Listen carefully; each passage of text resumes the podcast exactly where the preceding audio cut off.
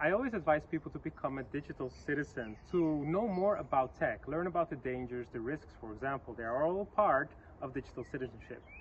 One of those aspects is catfishing. So what catfishing is, is that you're contacting, you're communicating with someone, but that person turns out to be different than you thought that person is. It happened to me one time. Back in 2005, I was communicating with the girl and she was fantastic. She, the way she was, the way she carried herself in terms of her communication and her presentation, and also the photos that she sent me. She looked fantastic, but she never really wanted to meet up. I asked her, let's meet up next week. She didn't want to. Next week, she couldn't. The week after, she was away. So I saw, hmm, she does not want to meet up. So what happened? She was not the person I thought she was. She didn't even look the way I thought she looked. Not even close. It's not even, it's a completely, totally different person. So that happened only to my one time that happened to me. I got catfished.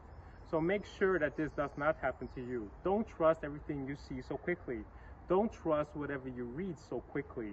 Find out first if that person really is the person you think he or she is. Don't get catfished.